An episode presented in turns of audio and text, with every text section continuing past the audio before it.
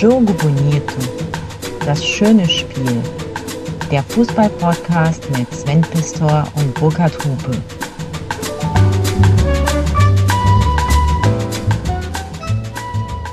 Hello, my dearest Jogadores. This is Burkhard Hupe speaking, and still it's the same old story. I'm still alone, and Sven is somewhere in the Swedish prairie, and I don't know where it is, and he is.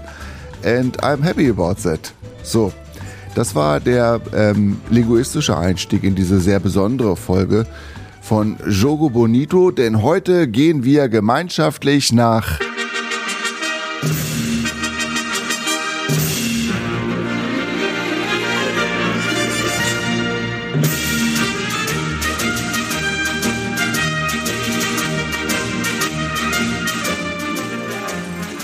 ja, toll, oder? Nach England, nach Schottland, vielleicht auch ein bisschen nach Irland. Auf jeden Fall gehen wir auf die Insel. Und warum tun wir das?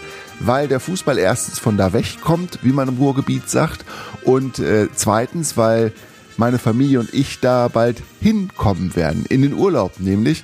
Und weil ich mich in der jüngeren und auch mittleren und äh, auch älteren Vergangenheit sehr häufig mit äh, sehr skurrilen Dingen von der britischen Insel beschäftigt habe, die sich vornehmlich um den Fußball drehten. Ein paar von diesen Geschichten habe ich aufgeschrieben und diese Geschichten kriegt ihr heute zu Gehör. Außerdem natürlich auch wieder ein oder zwei Literaturtipps. Und weil es so viel ist und weil Sven mich wahrscheinlich lynchen würde, wenn ich jetzt hier alleine auf einmal über eine Stunde machen würde, gibt es zwei Folgen von Hupe Goes Britain und ich hoffe, ihr habt Spaß daran. Es sind äh, kleine Episoden, die zum Teil aus meinem Buch Der Weisheit letzter Schuss stammen, ähm, zum überwiegenden Teil allerdings bislang fast unveröffentlicht sind, äh, zumindest in schriftlicher Form existieren sie nur hier auf meinem Schreibtisch. Die Geschichten waren schon Teil von Svens großartigem Fußballquiz bei W D R zwei, das übrigens immer an Samstagen stattfindet, wenn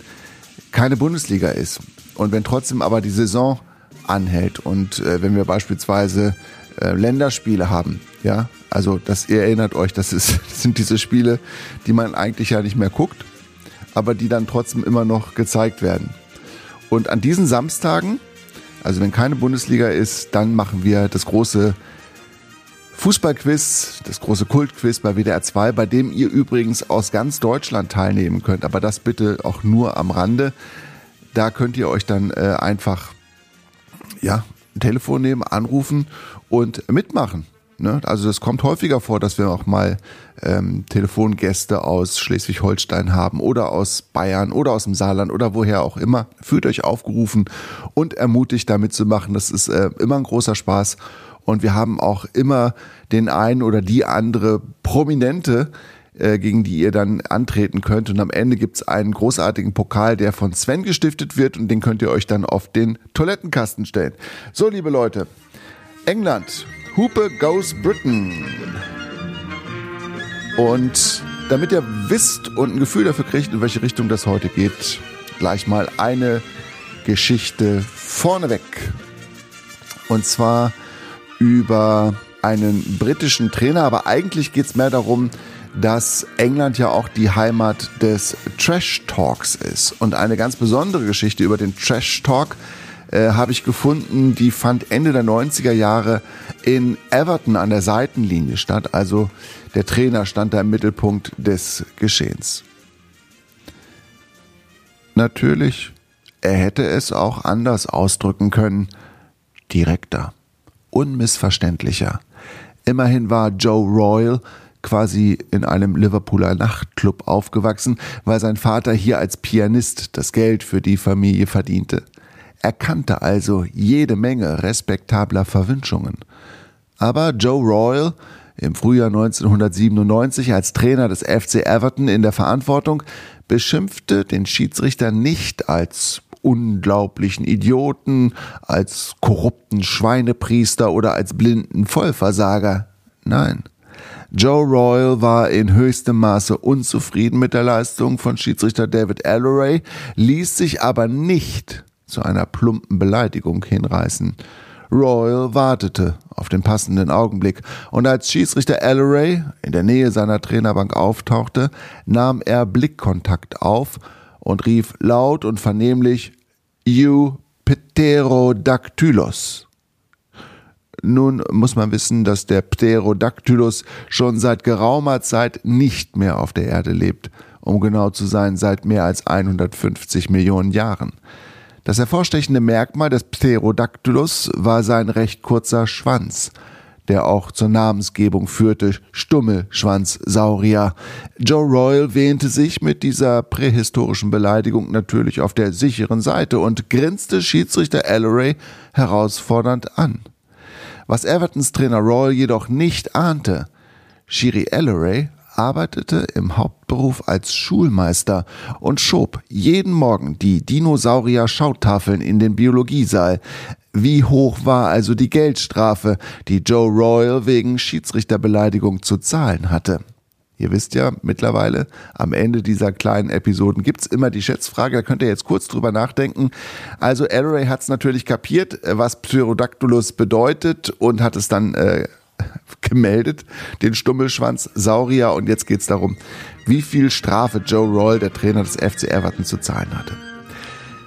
Es waren umgerechnet eintausendfünfhundert Euro, eine Menge Geld, zumal Evertons Trainer Royle die sportliche Misere seines Clubs nicht beenden konnte und kurze Zeit später seinen Job verlor.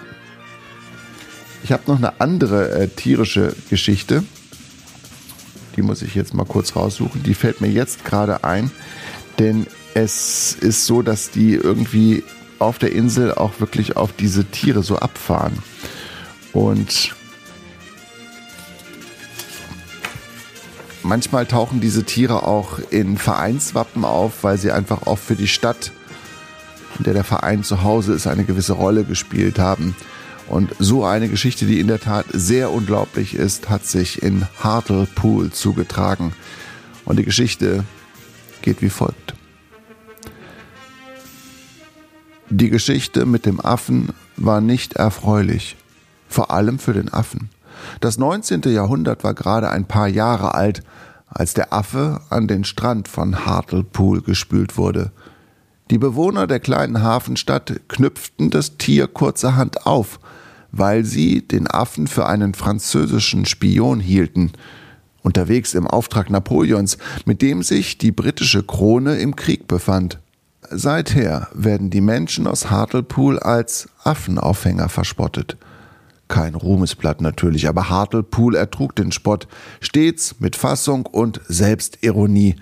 Der örtliche Fußballverein bezeichnet sich als die Affen und wählte zu Beginn der neunziger Jahre selbstverständlich einen überlebensgroßen Affen als Maskottchen. Die Anhänger gaben dem freundlichen Affen, der mit abstehenden Ohren seinen Gegnern stets die Zunge rausstreckte, den Namen Hennes, im Englischen Hang Us, ausgesprochen, was so viel bedeutet wie "Hängt uns doch auf", in Reminiszenz an den ersten Affen von Hartlepool. Stuart Drummond war Hang Us der Dritte. Als Maskottchen brachte er es auf immerhin zwölf Stadionverbote in der dritten Liga. Manchmal täuschte er mit einer Gummipuppe sexuelle Handlungen vor. Mal kam er in fremden Stadien dem weiblichen Stadionpersonal zu nahe. Immer führte er den Alkohol als Entschuldigung an. Stuart Hennes Drummond war ein lausiger Affe. Deshalb überraschte es umso mehr, dass er zweitausendzwei zur Bürgermeisterwahl von Hartlepool antrat. Die Kaution von fünfhundert Pfund stellte der Verein. Das Wahlprogramm des Maskottchens war recht eingängig und lautete: Gratis-Bananen für alle Schulkinder. Wie viele Prozent der Stimmen konnte Hang Us, das Maskottchen, wohl hinter seiner Kampagne vereinen? Das ist eine gemeine Frage. Ich weiß, es können entweder ganz viele oder ganz wenig sein. Es waren ziemlich viele, ehrlich gesagt. Denn es waren zweiundfünfzig Komma eins Prozent. Und damit fünfhundert Stimmen mehr als für den Kandidaten der Labour Party. zweitausendfünf wurde Steve Drummond erneut gewählt und verdoppelte dabei die Zahl seiner Anhänger. zweitausendneun gelang ihm die nächste Wiederwahl. Das hatte bis dahin noch kein Bürgermeister in ganz Großbritannien geschafft. Das ist äh, die Geschichte vom Bürgermeister von Hartlepool, einigermaßen unglaublich. Und ich weiß, jetzt möchtet ihr natürlich gerne was hören über den Grotifanten wahrscheinlich. Aber vielleicht kann Sven das übernehmen. Also über den Grotifanten gibt es ja auch ganz viel zu erzählen. Aber der passt jetzt hier irgendwie nicht hin, obwohl der genauso verrückt ist äh, wie, wie viele Engländer. Äh, das steht mal außer Frage. Ja, ich habe ja übrigens doch jetzt hier auch einen kleinen Kaffee mir gemacht und genieße das ja, dass ich hier mit der kleinen Kaffeekanne hinkomme. Ja, und es mir auch eine Scheibe Toast reicht mir mit Vegemite. Das ist ja diese, dieser Brühwürfelaufstrich. Mögt ihr sowas? Ich mag das ganz gern. So, Augenblick, gleich geht's weiter.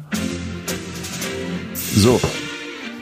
Jetzt machen wir mal ähm, weiter mit ein bisschen Post von euch. Ich habe ja immer noch so total viele Geschichten von euch hier liegen, die es äh, bislang einfach aus ja, fahrlässigen Gründen, man kann es nicht anders sagen, es sind fahrlässige Gründe, die nicht zu akzeptieren sind, äh, nicht in irgendeine Sendung geschafft haben, die aber natürlich trotzdem hier mich jeden Tag kalt anlächeln und anflehen, irgendwie auch jetzt endlich vorgetragen zu werden. Eine davon ist äh, von Marco Schaumann und der Marco schreibt, dass er das neunundneunziger Finale zwischen ähm, den Bayern und Manchester United total aufwühlend fand, weil er eben nicht Fan von Bayern München war. Und er schreibt auch, dass ihm das Jahr zweitausendvier in Erinnerung geblieben ist. Und zwar in guter Erinnerung. Nicht nur wegen des Bremer Doubles, sondern vor allem der Samstag, an dem Werder die Meisterschaft in München im Olympiastadion klarmachte.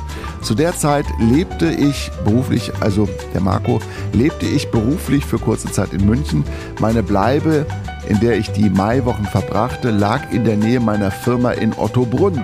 Als ich an jenem Samstagmorgen einen nahegelegenen Ottobrunner Discounter besuchte, stand plötzlich Uli himself neben mir am Kühlregal und fing an, seine Würstelpackungen zu zählen.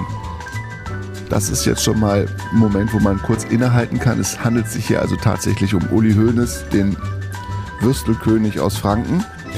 Was meinst du, wie ich aus der Wäsche, Wäsche schaute? Uli Hoeneß zählte also in aller Ruhe die wohl in einer Woche verkauften Packungen und das vor diesem so wichtigen Spiel. Die Ruhe weg oder ganz einfach wohl der Geschäftsmann musste wohl alles im Blick haben.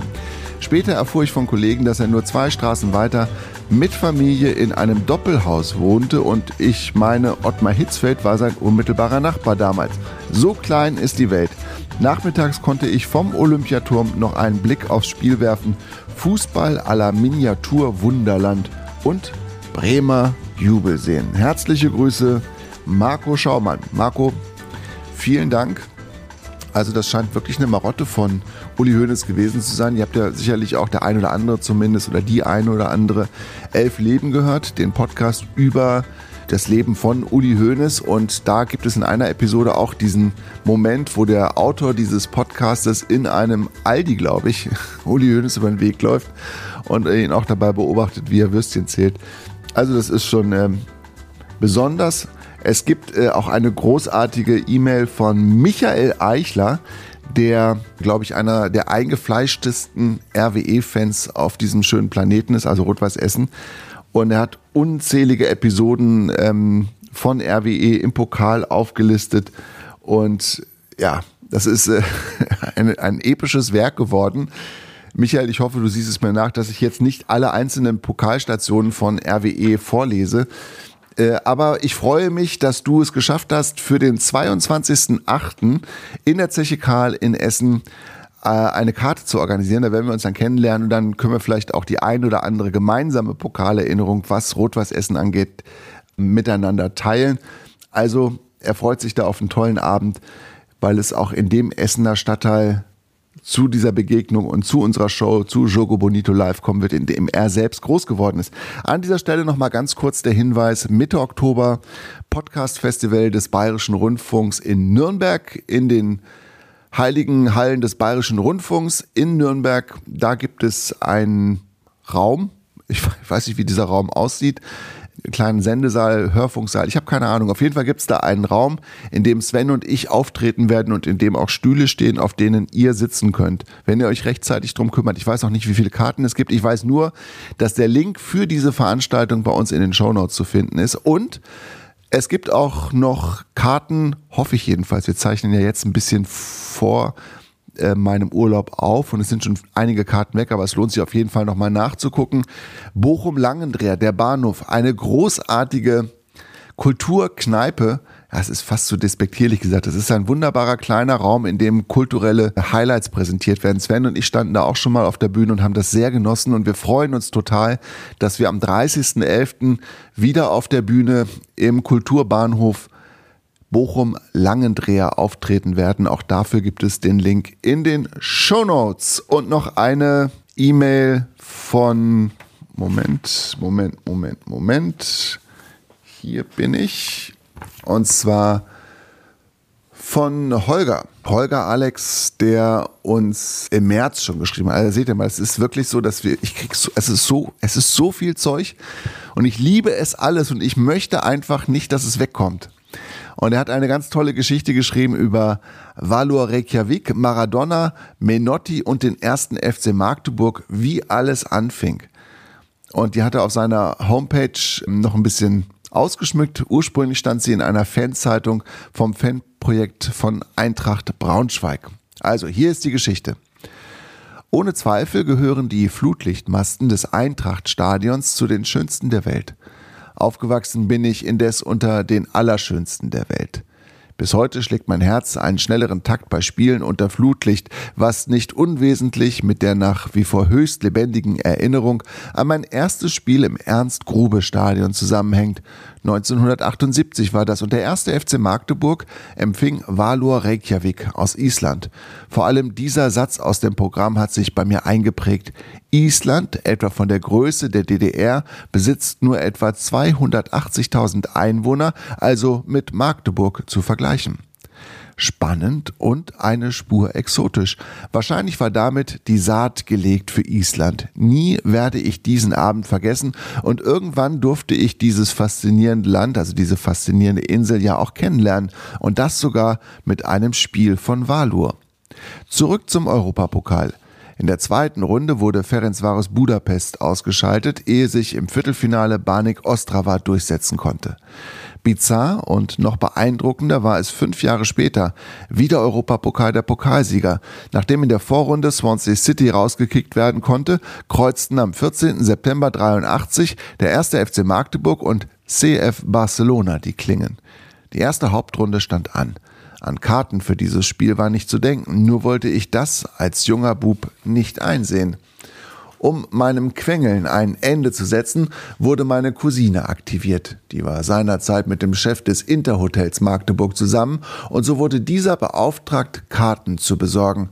Machte er auch prompt und gern und so sorgten mein Vater und ich vier Stunden vor dem Anstoß im Interhotel für schwer irritiertes Personal, als wir mit einem zutreffenden "Wir haben einen Termin" einfach bis zum Chef durchgingen. In der D D R? Im Interhotel? Zum Chef? Dreimal eigentlich unmöglich. Aber als Maradona und Menotti in der Stadt waren, tickten die Uhren anders. Auch der vor dem Spiel einsetzende Regen war spätestens egal, als die Mannschaften zum Warmmachen aufs Feld kamen. Und erst recht, als Maradona und Schuster, seinerzeit Taktgeber beim C F B, mit dem einen oder anderen Kunststück aufwarteten. Ganz große Europapokal-Luft war das schon weit vor dem Anpfiff. Und sie blieb es auch danach. Schuster und Maradona machten es bereits nach vierzehn Minuten klar, wohin die Reise gehen sollte. Tapfer hielt der F C M dagegen, schaffte sogar den Anschluss durch Pomerenke. Doch die Leichtigkeit des Seins siegte. Zweimal noch Maradona, dazu Alonso. Ich war beseelt. Dass der F C M nicht die Spur einer Chance haben würde, war vorher klar, aber er hatte sich gewehrt, sogar ein Tor geschossen gegen einen Gegner vom anderen Stern. Zwei Stunden durfte ich den einzig wahren Weltfußballer des Jahrhunderts bewundern. Was für ein großer Abend auf diesen langen Holzbänken im altehrwürdigen Ernst-Grube-Stadion. Noch heute denke ich bei diesem leider inzwischen abgerissenen Stadion besonders an diesen Abend, an die ausgetretenen Stufen, an die Schalmeien getragene Stimmung, an die Holzbänke und an dieses hinreißende, laufbahnumschlossene Grün, welches sich in seiner ganzen Schönheit eben nur unter Flutlicht zeigen kann. Und ich denke bei Flutlichtspielen unweigerlich auch an den Europapokal der alten Schule, eben diesen Europapokal der Siegen- oder Fliegenarithmetik mit hinreißend exotischen Mannschaften. Lieber Alex, die Geschichte ist so großartig. Mir ist jetzt gerade beim Tränen, äh, beim, beim Lesen nochmal eine Träne über die Wange gelaufen, weil ich es einfach so toll finde. Und ich bin ganz froh und dankbar, dass das jetzt hier im Sommer endlich Platz gefunden hat und nicht einfach so husch husch durcherzählt werden musste. Also, vielen Dank dafür.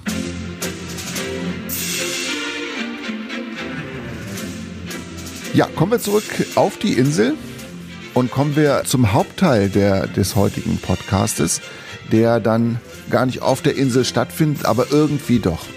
Ich habe vor einigen Jahren mal ähm, die Idee gehabt, so ein paar prägnante und äh, wirklich ja wichtige Augenblicke meines Heranwachsens, Coming of Age heißt es, glaube ich, im Englischen oder im Amerikanischen, am Fußball festzumachen, weil ich glaube, dass der Fußball mit seiner Bühne, die ja irgendwie dann doch auf der ganzen Welt immer gleich aussieht. Es werden unterschiedliche Stücke gespielt, aber das Bühnenbild ist erstmal das gleiche. Und ich habe gedacht, wenn man diese Geschichte und Geschichten aus der Geschichte über den Fußball transportiert, dann wird Zeitgeschichte vielleicht auch lebendig. Ich habe es eigentlich für meine Kinder aufgeschrieben und hoffe, dass sie irgendwann auch Bock haben, sich das anzuhören oder durchzulesen. Und in der Episode, die ich heute vorlesen möchte, geht es um das erste Spiel, das ich tatsächlich als Radioreporter gemacht habe. Die Geschichte heißt Heulen mit den Fohlen. Das Band mit der Aufnahme existiert nicht mehr. Und ich kann nicht sagen, ob ich darüber traurig oder erleichtert bin. Wahrscheinlich war es eine neunziger Musikaufnahmekassette. Denn damals dauerten die Spiele ja tatsächlich länger als neunzig Minuten. Damals, das war im Frühjahr neunzehnhundertachtundsiebzig, am zwölften April, um genau zu sein. Ich kann dieses Datum bis heute auswendig hersagen. Ich war elf, besaß seit dem elften Geburtstag einen silbernen Stereo-Kassettenrekorder von Sharp mit eingebautem Mikrofon. Und ich hatte einen festen Plan. Ich wollte zum ersten Mal ein Spiel live kommentieren. Liverpool gegen Gladbach, Halbfinale, Rückspiel, Europapokal der Landesmeister. In meinem Kinderzimmer hingen Alan Simonsen, Fußballer des Jahres neunzehnhundertsiebenundsiebzig, daneben Queen und Status Quo, an der Schräge über meinem Bett. An der Längsseite gegenüber des einzigen Fensters ein Mannschaftsfoto von neunzehnhundertfünfundsiebzig mit Meisterschale und UEFA-Pokal und Hennes Weißweiler im blauen Trainingsanzug. Wann immer ich konnte, trug ich in dieser Zeit ein langärmliches weißes Trikot mit je einem schwarzen, einem weißen und einem grünen Längsstreifen vom Hals bis zur Hüfte. Es war eine einfache Zeit, um für die Borussia zu schwärmen, denn es war normal, dass Berti Vogts im Frühling die Meisterschale in die Luft streckte. Das Scheitern hatte in meinem Leben noch keinen Platz. Der Schwarz-Weiß-Fernseher stand in der Wohnstube meiner Oma, die seit ein paar Wochen meine tote Oma war. Was wiederum nicht schlimm oder dramatisch war, denn meine Mutter zum Beispiel war seither sehr lebendig, was sehr schön war. Außerdem bekamen wir Kinder von fremden Menschen am Tage des Begräbnisses mit feierlichem Ernst einige Münzen zugesteckt, ehe die Fremden mit den dunklen Mänteln uns an der langen Tafel im Wohnzimmer meiner Eltern über ihren kleinen Schnapsgläsern vergaßen. Der Abend selbst, der zwölfte April neunzehnhundertachtundsiebzig, ist in meiner Erinnerung von dunkelgrauen Fäden durchzogen. Ein Abend ohne Licht, im halbdunklen Flackern des Schwarz-Weißen. Wahrscheinlich durfte ich das Spiel gar nicht sehen und tat es doch, weil ich es ja tun musste. Und heimliche Abende waren ja auch einfacher, jetzt, wo meine Oma nicht mehr lebte. Als sie noch lebte, war um halb neun Feierabend, spätestens. Wahrscheinlich war ich der einzige elfjährige Junge im gesamten Kreis Schaumburg, das ist in der Nähe von Hannover, der immer noch hoffte, dass Winnetou am Ende von Teil drei nicht sterben musste. Denn ich musste immer. Wirklich immer, weit vor dem tödlichen Gewehrschuss des widerwärtigen Schurken Rowlands ins Bett. Denn Winnetou-Filme begannen um halb acht und kamen dienstags oder mittwochs, jedenfalls an einem falschen Tag. Neulich habe ich den dritten Teil von Winnetou mit meinen Kindern nochmal geguckt. Wie der große Häuptling der Apachen mit Old Shatterhand in den weißen Bergen über Leben und Tod spricht, während aus der nahen Stadt die Totenglocken zu hören sind. Nun spricht die Glocke zu Winnetou und er versteht ihren Ruf. Er stieg wieder in mir auf. Ich möchte bis heute gern, dass Winnetou unsterblich ist. Aber ich möchte auch, dass Mönchengladbach nochmal deutscher Meister wird. Am zwölften April neunzehnhundertachtundsiebzig konnte ich jedenfalls nicht woanders sein. Meine Mannschaft an der Anfield Road in Liverpool. Das hätte ich im Bett unter der Dachschräge mit den Postern, mit dem Radio unter der Bettdecke nicht ertragen, auf keinen Fall. Die Eltern schliefen, wie immer, früh. Aus dem Schwarz-Weiß-Kasten erklang die Eurovisionsfanfare. Jedenfalls bilde ich mir das ein, denn alle feierlichen Übertragungen begannen damals mit den schmetternden Fanfarenklängen. In den beiden Zimmern meiner toten Oma hatte sich in den letzten Wochen nicht viel verändert. Eigentlich hatte sich in diesen Zimmern nie etwas verändert. Nicht in all den Jahren, als sie noch von zwei sehr alten Menschen bewohnt wurden. Alles stand an seinem Platz, jeden Tag und jede Nacht. Mein Opa hatte sich einst einen großen Ohrensessel mit braunem Kordbezug gekauft, bei dem sich eine Fußstütze herausklappen ließ. In diesem Sessel hatte er jeden Sonntag in den Mittagsstunden nach dem Essen eine Zigarre geraucht. Seine einzige in der ganzen Woche. Ob er auch ein Fußballfan war, weiß ich nicht. Kann es mir aber irgendwie nicht vorstellen. Wahrscheinlich liegt es daran, dass ich ihn nur gebückt und mit einem Krückstock erinnere, mit dem wir nach seiner Beerdigung begeistert Straßenhockey spielten. Rechts oben auf der Stirn meines Opas befand sich eine tiefe Narbe, so groß wie ein Fünf-Mark-Stück. Sonntags, wenn die Zigarre aufgeraucht war, schlief er oft in seinem großen hellbraunen Ohrensessel und manchmal schlich ich mich mit pochendem Herzen an ihn heran, um diese Narbe zu ertasten. Diese nie heilende Wunde, von der es hieß, dass sie von einer Gewehrkugel aus dem Krieg stammte. Es war aber nicht erlaubt, nach dem Krieg zu fragen und es war auch nicht erlaubt, nach der Narbe zu tasten, was ich dann auch nicht mehr tat. Als mein Opa an einem Sonntag meine Hand mit seiner ergriff und mit der anderen ziemlich weit ausholte. Noch nie hatte eine deutsche Mannschaft in diesem beunruhigenden Stadion bis zu diesem Tag im April neunzehnhundertachtundsiebzig auch nur ein einziges Tor erzielt. Jedenfalls keine Westdeutsche, aber Teams aus der D D R zählten für mich damals nicht als deutsche Mannschaften, was ich meinen Eltern aber nicht sagte, die ja selbst aus diesem seltsamen Land rübergemacht hatten. Das Hinspiel dieses Halbfinals hatte Gladbach jedenfalls mit zwei zu eins gewonnen. In Düsseldorf, im Rheinstadion, wo es immer regnete und wo alle großen Spiele der Borussia ausgetragen wurden. Es geschah auf den letzten Drücker.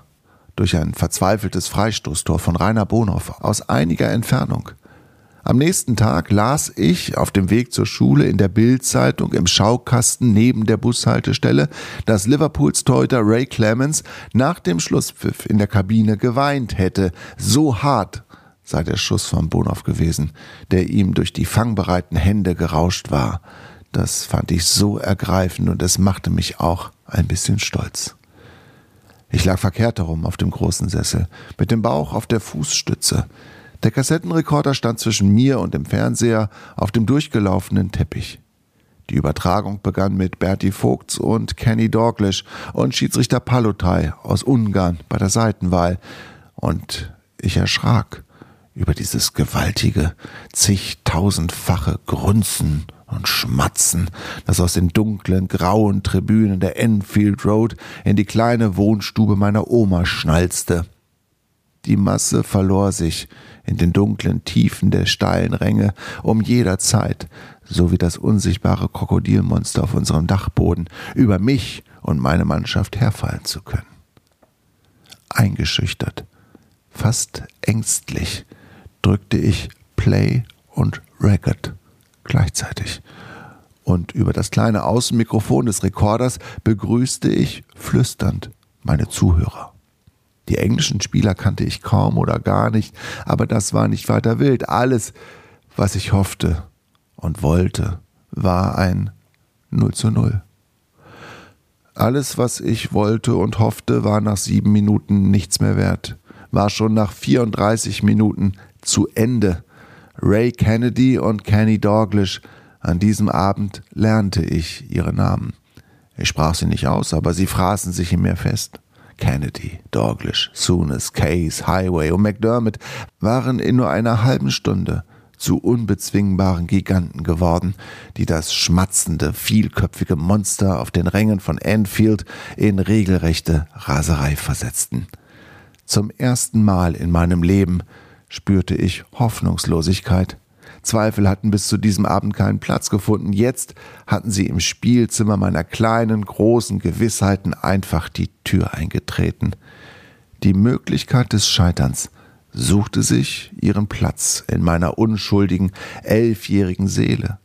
Natürlich hatte Gladbach bis zu diesem Abend schon häufiger verloren. Auch wichtige Spiele. Das Landesmeister-Endspiel im Jahr zuvor zum Beispiel. Auch gegen Liverpool.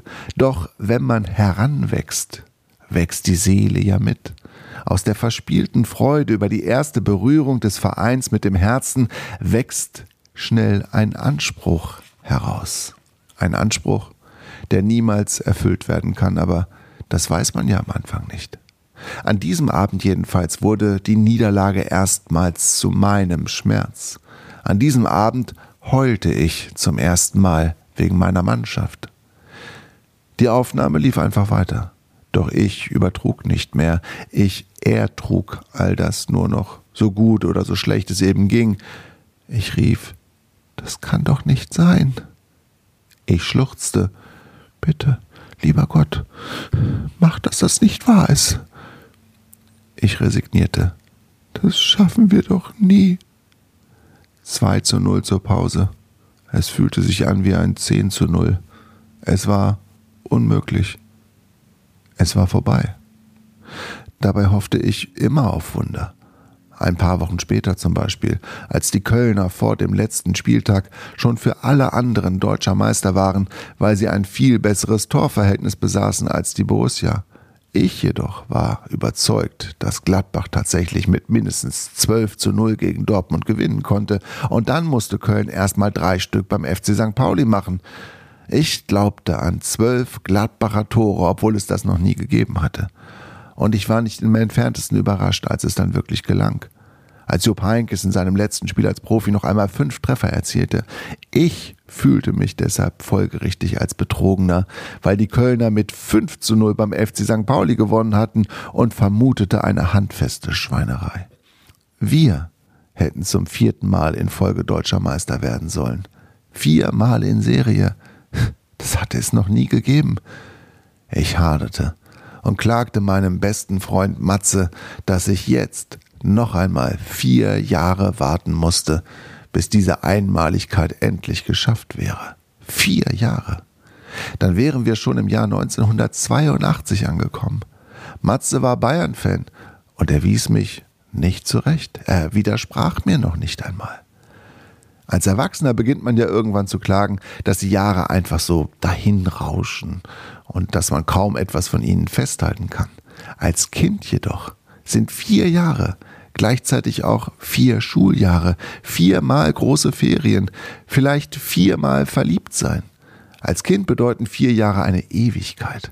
Und hätte ich damals im Frühling neunzehnhundertachtundsiebzig geahnt, dass aus diesen vier Jahren Warterei einmal mehr als fünfundvierzig werden würden, ohne dass auch nur eine einzige weitere Meisterschaft hinzugekommen ist, dann wäre das ein ziemlich verheulter Sommer geworden.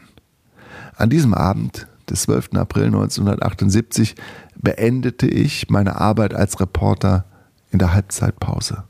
Ich drückte die Stopptaste, schaltete den Schwarz-Weißen aus, dessen Bild blitzartig in sich zusammensackte und in einem schwarzen Schlund verschwand.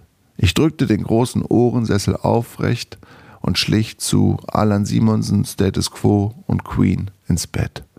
Ich schämte mich für meinen Verein und für meine Tränen. Auch deshalb gab es von diesem Abend an kein Zurück mehr. So, liebe Leute, das war Heul mit den Fohlen. Ich hoffe, es hat euch ähm, ein bisschen gepackt und Spaß gemacht. Aufgewachsen bin ich auf einem alten Bauernhof im Weserbergland. Ein Bauernhof letztendlich dann ohne Vieh und auch ohne Land, aber das Haus stand halt noch und war sehr, sehr groß. Und äh, ein wirklicher Abenteuerspielplatz, das stelle ich jetzt mit einer gewissen Verklärung fest in der Retrospektive, aber wahrscheinlich ist es auch so gewesen. Es gibt noch äh, die ein oder andere Geschichte aus dieser Zeit des Heranwachsens, in der der Fußball eine maßgebliche Rolle gespielt hat. Und wer weiß, irgendwann wird sich sicherlich mal die Gelegenheit ergeben, auch diese Geschichten vorzulesen. Ich habe jetzt noch eine Geschichte aus Schottland, bevor ich für heute dann äh, hier den Laden dicht mache. Und in zwei Wochen geht es dann weiter mit dem zweiten Teil mit Hupe Goes Britain. Und diese Geschichte kommt aus Schottland. Und der schottische Fußball ist ja auch nicht frei von bizarren Momenten. Und einer der bizarrsten Momente ereignete sich Ende der neunziger Jahre. Und da geht es um einen Spieler, dem wirklich alle Sicherungen auf dem Fußballplatz durchgebrannt sind. Paul Cooper hätte es wissen müssen, denn es passierte ihm ja nicht zum ersten Mal. Er hätte einfach still bleiben sollen an diesem überraschend schönen Februartag zweitausendzehn. Ach, zweitausendzehn war das. Ich dachte, es wäre früher gewesen. Also es war zweitausendzehn, ja. Auf diesem etwas krummen Platz mit seiner kleinen Tribüne aus dunklem Holz. Der Haywick Royal Orbit Football Club hatte den Pencaitland Football Club zu Gast in der schottischen Border League, wo man zumindest ein Taschengeld verdienen konnte. Cooper hätte sich einfach umdrehen und alles runterschlucken können.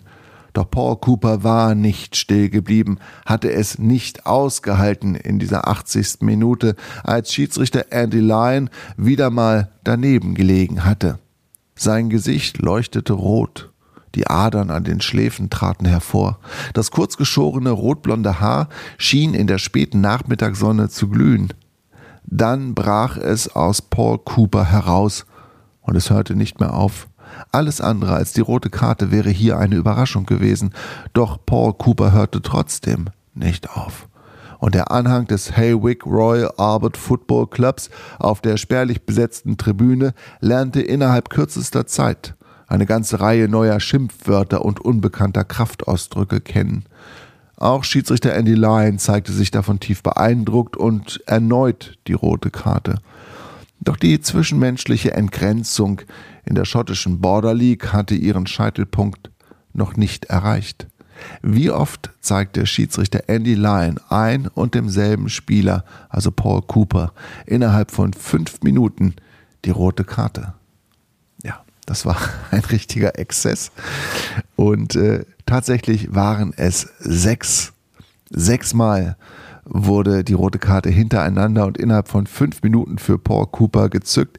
Vielleicht eine Übersprungshandlung des Schiedsrichters, ganz sicher, aber Rekord im internationalen Vereinsfußball.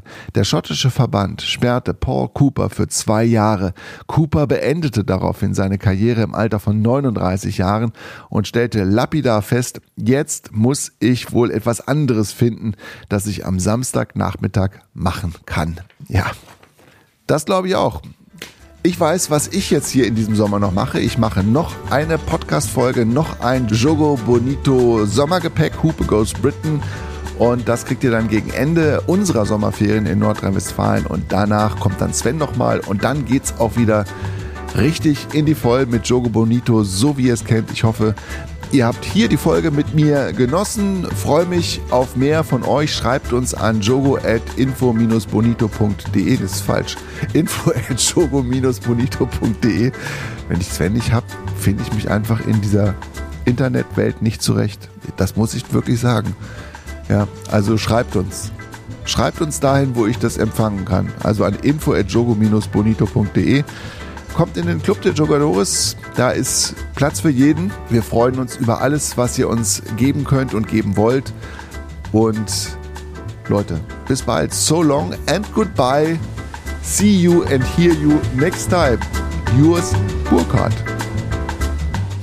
Jogo Bonito. Das schöne Spiel. Der Fußball-Podcast mit Sven Pistor und Burkhard Hupe.